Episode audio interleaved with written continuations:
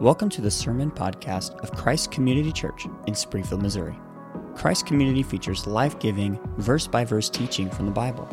If you would like more information about CCC, you can visit our website at cccspringfield.org.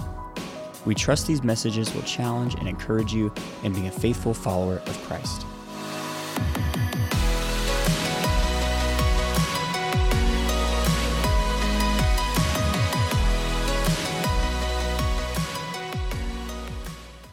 But he said to me, My grace is sufficient for you, for my power is made perfect in weakness. Therefore, I will boast all the more gladly of my weaknesses, so that the power of Christ may rest upon me. For the sake of Christ, then, I am content with weaknesses, insults, hardships, persecutions, and calamities. For when I am weak, then I am strong. Most people don't know about Samuel Pierpont Langley except for an Air Force base in Virginia that is named after him. In the early 20th century, people were pursuing the dream of flight, and Langley had what we assume to be the recipe for success. He was given $50,000, a handsome sum in the early 1900s, by the War Department to figure out how to put together a flying machine. Money was no problem. He also held a seat at Harvard and he worked for the Smithsonian. So he was extremely well connected for the, the brightest minds. And he hired these people. And you might say the market conditions were great for them to figure out how to fly. Uh, the New York Times followed this group around wherever they went, rooting for Langley. A few hundred miles away in Dayton, Ohio, Orville and Wilbur Wright had none of what you would consider the recipe for success. Had no money, uh, they had a dream, um, but it basically was funded by the proceeds from their little bicycle shop.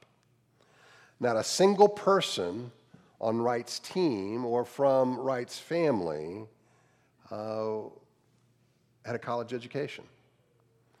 Uh, not even Orville or Wilbur. And the New York Times didn't bother to follow them around at all. The difference was that Orville and Wilbur Wright were driven by a cause, a purpose. You might even say a vision that could change the course of the world. Samuel Pierpont Langley was different. He, what the author said from where I read this, wanted to be rich and he wanted to be famous. And he was in pursuit of a particular result. The people who believed the Wright brothers' dream worked with them with blood, sweat, and tears. Langley's group, they earned a paycheck. There are stories of how every time the Wright brothers got together and would um, take a practice run with their machine for the day, they would take five sets apart uh, of, of parts. And each of those sets would help them because they figured that they would crash at least five times before supper and they were going to need those parts. And eventually, on December 17th, 1903, the Wright brothers took flight. Interesting thing, they were the only ones to experience it. Nobody heard about it until days later. Further proof that Langley didn't have lasting motivation was after he heard about the Wright brothers, he quit. He could have said, That's an amazing discovery, guys. Let me see if I can improve upon your technology. But he didn't. He wasn't first, he didn't get rich, he didn't get famous, so he quit. You can call this vision, you can call it purpose, you can call it passion, It's hard to quantify the importance of drive to accomplish something that is important, especially as it relates to, let's say, a divine mission. Now, leadership and vision have value. There's probably not a person in here who hasn't heard or read about multiple ways that this is so important. But I want to throw you a curveball today. Have we possibly overestimated our importance when it comes to kingdom work, particularly when it comes to humans propagating a vision? I'm reminded of Paul's words that we just read. But he said to me, My grace is sufficient for you. My power is made perfect in weakness. Therefore, I'll boast all the more gladly of my weaknesses, so that the power of Christ may rest upon me. For the sake of Christ, and I'm content with weaknesses, insults, hardships, persecutions, and calamities. For when I am weak, then I am strong. You know, with all the years I spent in business and years as a pastor, I have interviewed hundreds of people. I've yet to have somebody in an interview say, you know what?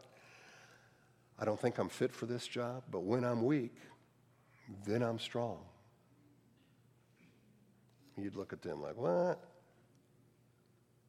That just doesn't fit the narrative of successful business.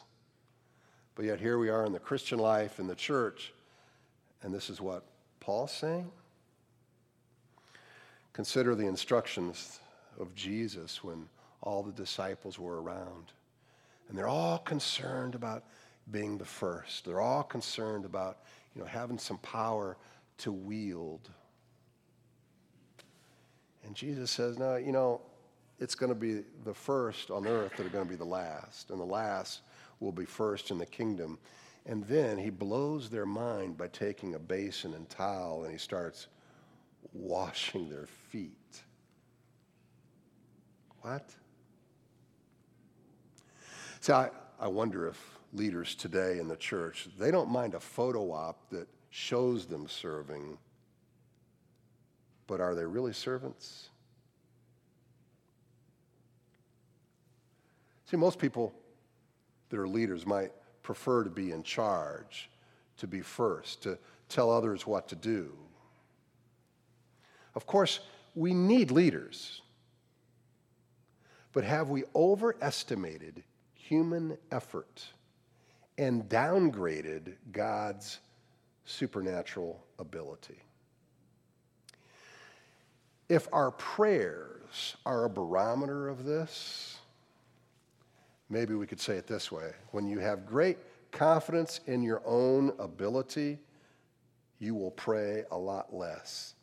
And when you have great confidence in God's power, it will increase your prayers.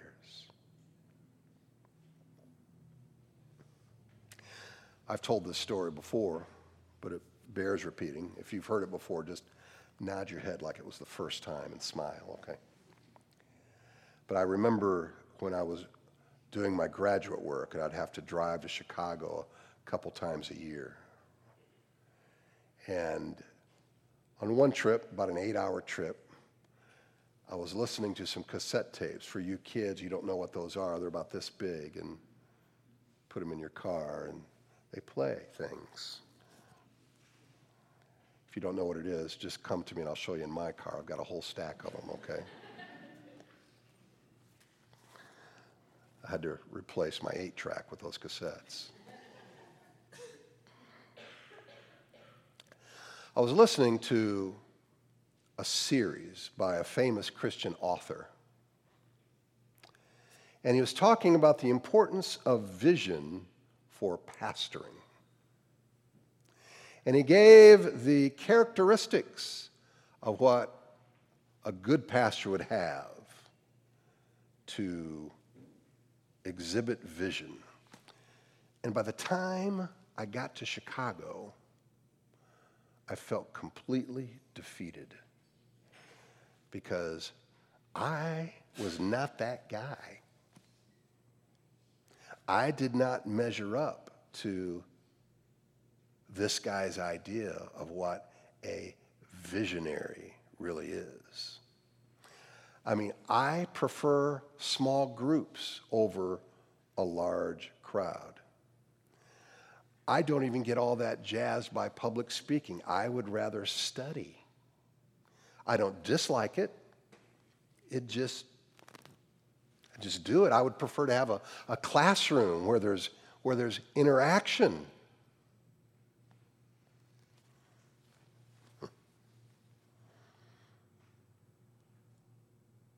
Does that mean then that I can't be used? That God doesn't want me as a pastor because I don't have all the gifts that somebody said you should have?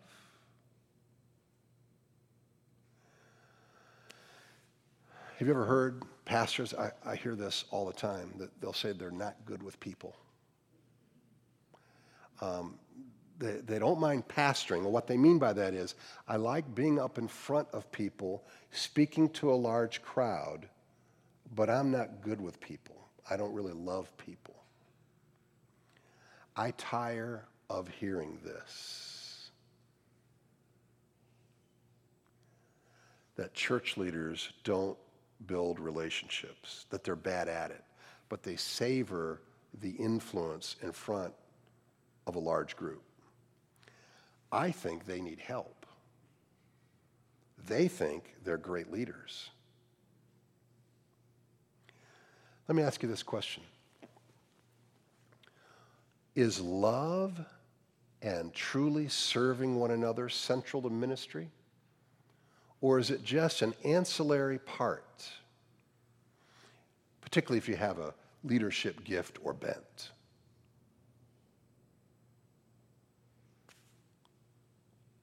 Are the, are the best ministry leaders supposed to be like generals, commanding everybody what to do?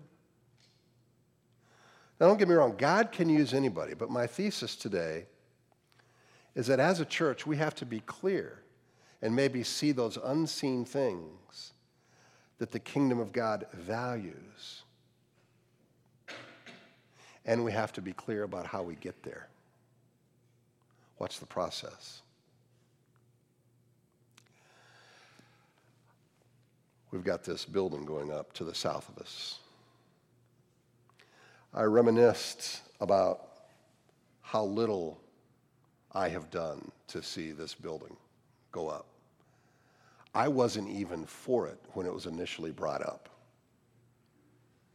Now, I've since clearly seen that God's been behind it. And I've been amazed at seeing God work. But it had little to do with my leadership. Now, before you start to peg me with some kind of false humility and I'm somehow pining for you to say something to me, stop. That's not the issue. My problem is not thinking too little of myself, but thinking too much about myself. And if you think that's unique for me, uh, James has some things to say about us, particularly when we have conflict with other people. Anybody here ever have conflict with another person? All of us. And James writes about the reason why. And he pinpoints the issue, which is true for all of us. And he says in James 4, 4 6, but he gives more grace. Therefore, it says, God opposes the proud, that's me, but gives grace to the humble. I hope that can be me. And then in verse 10, humble yourselves before the Lord, and he will exalt you. Now, if you're like a lot of people, you're going to think, well, listen, that's not my problem because I've got humility because I'm really insecure. Could it be that our confidence is misplaced in fleshly things when insecurity is rampant? When we gauge the hurt we feel in social settings, or let's say even within our family, We feel small. We don't want to venture out in relationships or do certain things. And we feel embarrassed by all these human judgments. All of us know what that feels like, right? But let me ask you is that the Spirit of God telling you not to ever venture out? Telling you not to attempt anything? Or is that your flesh? Is that the, the prideful part of us trying to be self protective? You know, God, or oh, actually, it was Paul doing the writing, but God used Paul to give these words to a young pastor. And of course, I'm sure he had plenty of insecurities. And Paul said, God has given you not a spirit of fear, but of power and love and self control. So, in Christ, in the power of the, of the Spirit, there's a capacity to have relationships and love. Then to have an influence, to wield your power in a way that it serves the community well. And then to have control over your inclinations that get in the way of you walking with Christ. We've often heard this, but listen, it's really not an excuse. That's just the way I am. You never hear Paul saying to Timothy, listen, that's just the way you are. Don't worry about the spirit inside of you. You just do you. No. God has given you not a spirit of fear, but of power and love and a sound mind. So I, I have the capacity in the Spirit of God to love.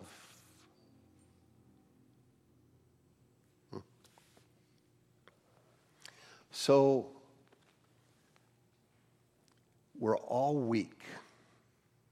We all see areas in which we don't love well. Okay, we can buy that.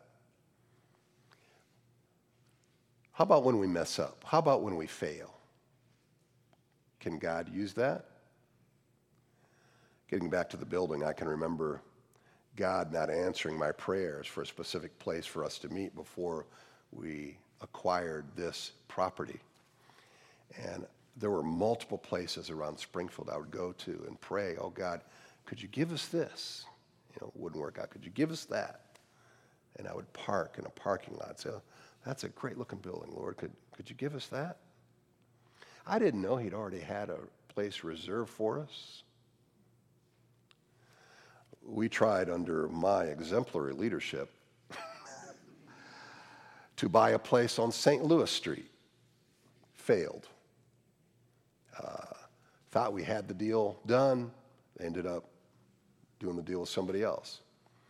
So, took a long time, but we all made a decision for a property at Evans and 65.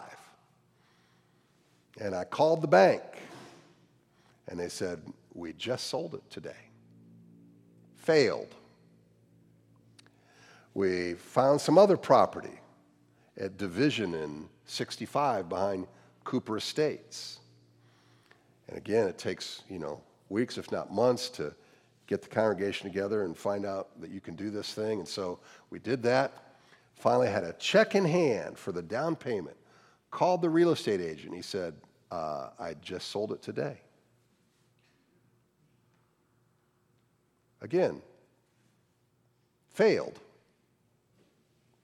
I could not engineer a solution, but God made something else happen far beyond what we could ask or think.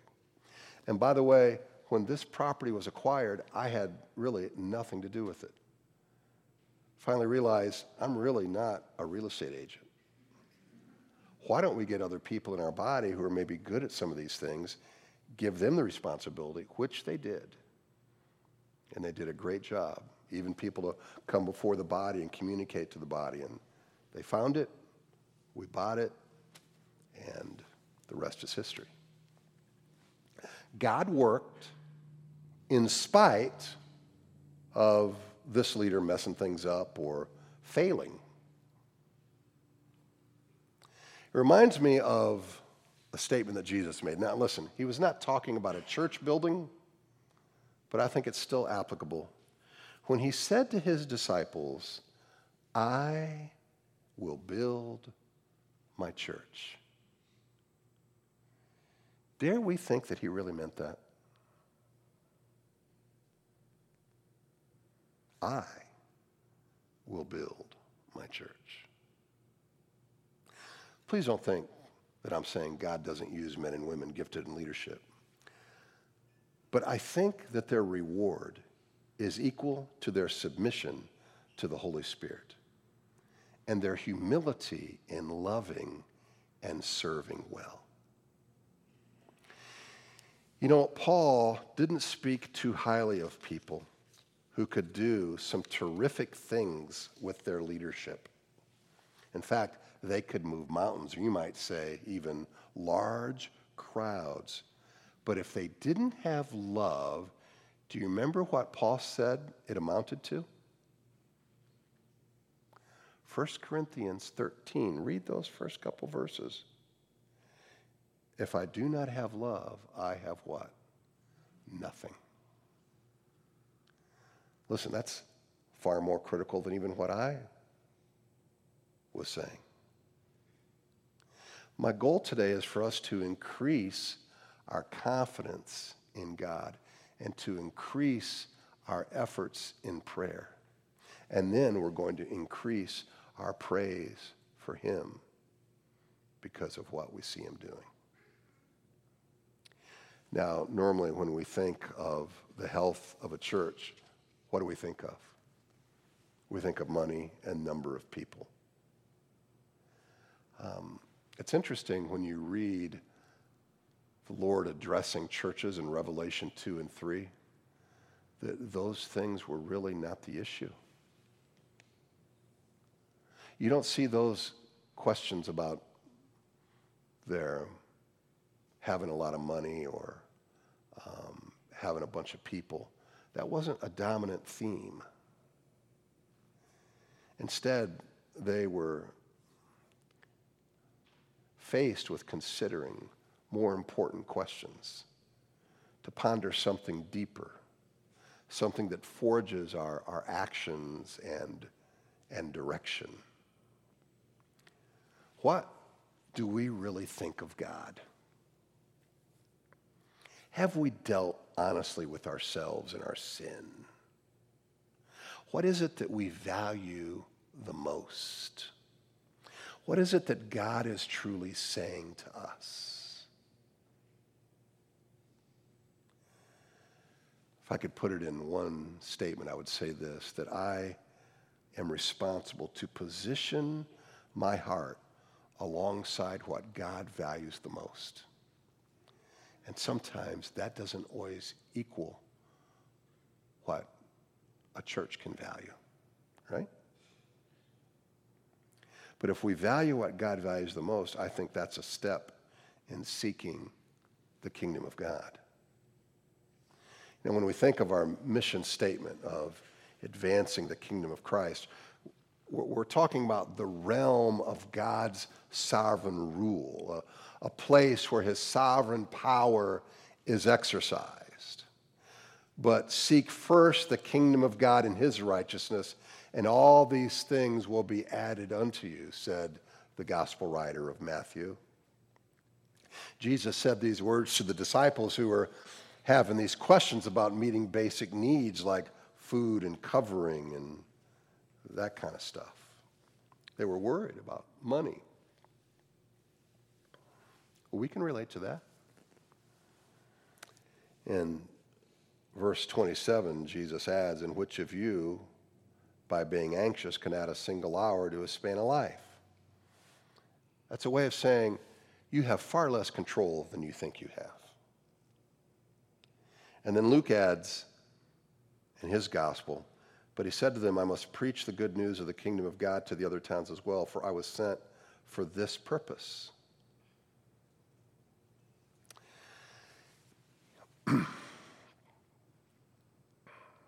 I've heard a, lot of Christians talk about how they don't have a purpose. They don't understand their purpose. You know, the existentialists would say that there was no grand purpose to life. You had to find it just for yourself. Maybe that could be a, a race car driver, a horticulturalist, or whatever it is. That's your purpose. And so it, it, it's specific and, and personal to you, but that, that's the best you're ever going to get. That there's no ultimate purpose or meaning for humans. The existentialists were wrong. God has a kingdom. His kingdom has purpose. And his rule is manifested through us coming under his values and his purpose. And so we as a people are to be obedient and to love and to serve in the kingdom of God. That doesn't mean everybody preaches, it just means that we each have a, a position somehow. And whether you're a preacher or a nursery worker, or you have a Bible study in the community, or you're a single mom, or whatever it is you do, okay, we take a towel and a basin or to serve the people that we're responsible for. In the kingdom of God, those that are first by an earthly measure will be last. Those who seek top billing, that's not where it's at. You might ask, well, to what extent are we to do this, serving? Well, Jesus addressed that too in Luke when he said to him, Leave the dead to bury their own dead, but for you, go and proclaim the kingdom of God. Yet to another, uh, he said, I will follow you, Lord, but let me first say, well, say farewell to those at the house. Jesus said to him, No one who puts his hand to his plow and looks back is fit for the kingdom of God.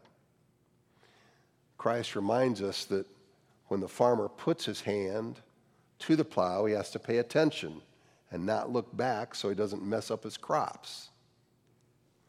And likewise, Christ is asking us to not be distracted with other obligations. He's not saying be irresponsible with your family. That's not the issue. It's an issue of priority. In fact, the Christian ought to say, How can I with my family serve Christ? How can I, with how I handle my money, be a good steward to Christ? Everything falls under or in the kingdom of God. Hmm. And so I'm to have my attention fixed upon Him. But it's easy to get distracted, right? And there's much to distract us. Maybe one of the biggest things is just prior hurts. Times with maybe another Christian organization that uh, there was a great amount of pain, and you just said, screw it. I, I'm not doing this anymore. And so what you've done is you've taken your hand off the plow because you're looking behind you. Worldly attractions can also be an attract, a, a distraction. And we fail to commit ourselves wholeheartedly. Kingdom of God is mentioned 103 times in the parables. It was the primary message of Jesus because it spoke of God's rule upon the earth. I mean, we want new people in the kingdom. We want people in the kingdom serving the king. In Acts 19:8, we read of the ministry of the Apostle Paul, and it says he entered the synagogue and for three months spoke boldly, reasoning and persuading them about the kingdom of God. Listen, the only reason I have hope for our nation is not when a political party gets in power. That's not it. But my hope is that there can be a vast number of people who can experience the kingdom of God. We can invite people to be a part, We invite people to live and honor God. When we have a great number of people that do that, I think it can make a huge difference. Our flag to rally, to clarify, to direct us is our mission statement that you see right on the wall, equipping and empower people in their God given gifts to advance the kingdom of Christ. And so when we come together, it's not just to get, you know, all cleaned up and shiny for a Sunday show. That's not it. But we really come as messy people. I have failed, like I've already talked about. You have failed. Could it be that when we come together as a vulnerable community that there's something beautiful about that? We just come honestly. You know, churches have a bad reputation for people being fake. You know, they, they dress up and they put on a show, and you don't really know what's going on in their life.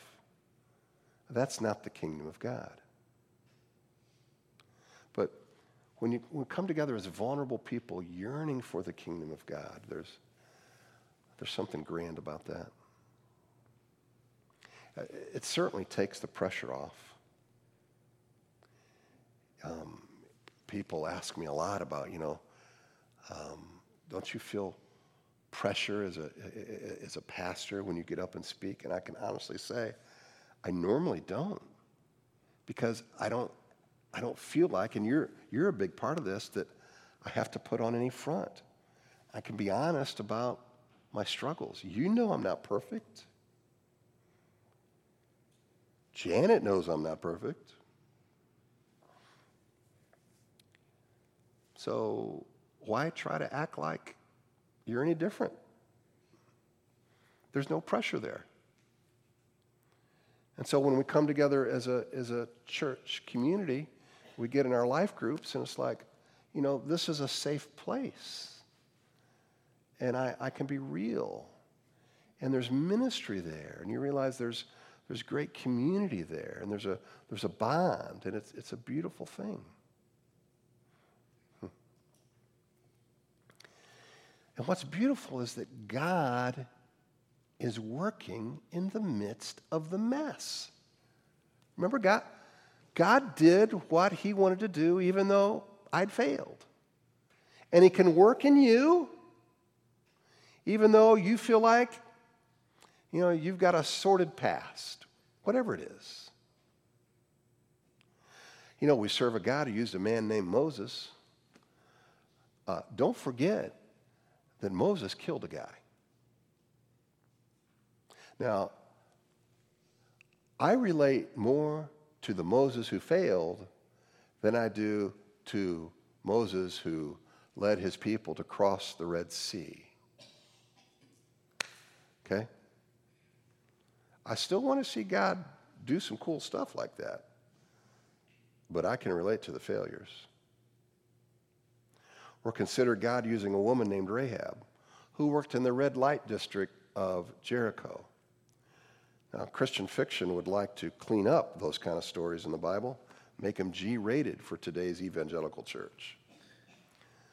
But you know what? God is not deterred by our skeletons in the closet. Oh, I've heard an awful lot and I've seen God turn lives around in the worst situations you can imagine. And all you can say is, that's God. For this light, momentary affliction is preparing for us an eternal weight of glory beyond all comparison, as we look not to the things that are seen, but to the things that are unseen. For the things that are seen are transient, but the things that are unseen are eternal.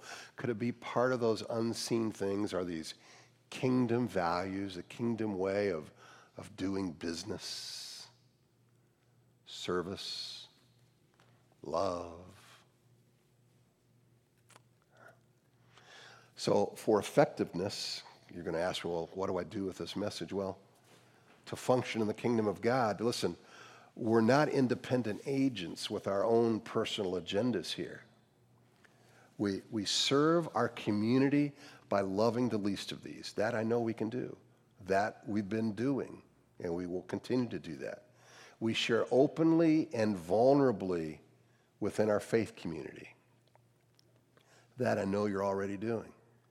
And then we sacrifice time, treasure, and talent in any way we can for the kingdom. Listen, I, I share this message not because I feel like there's a great lack in this congregation.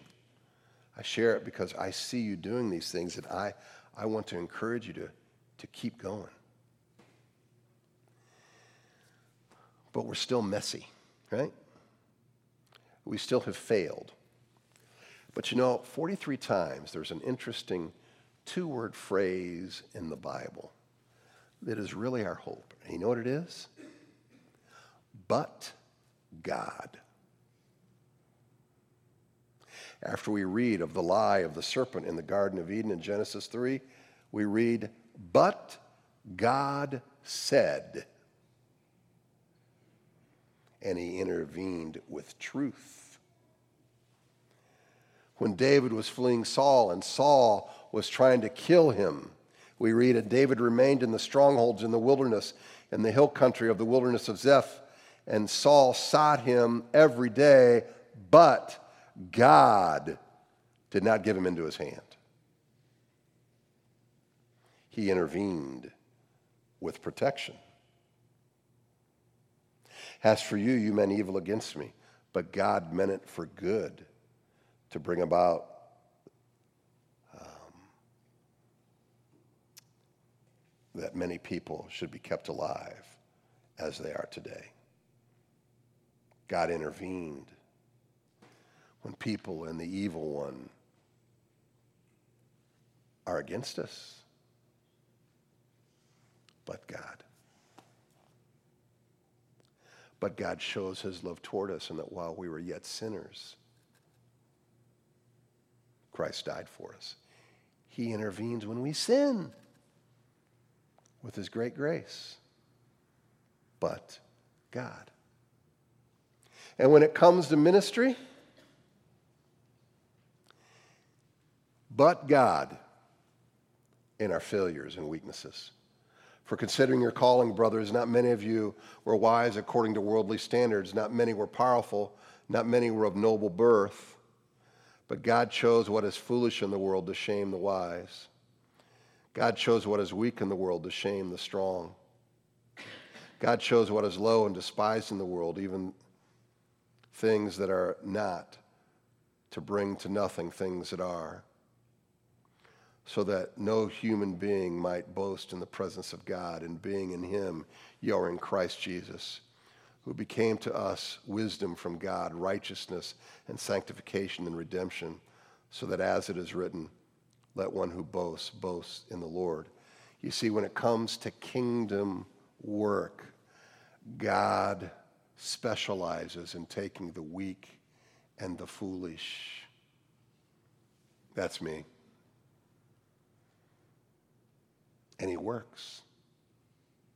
He does what he does.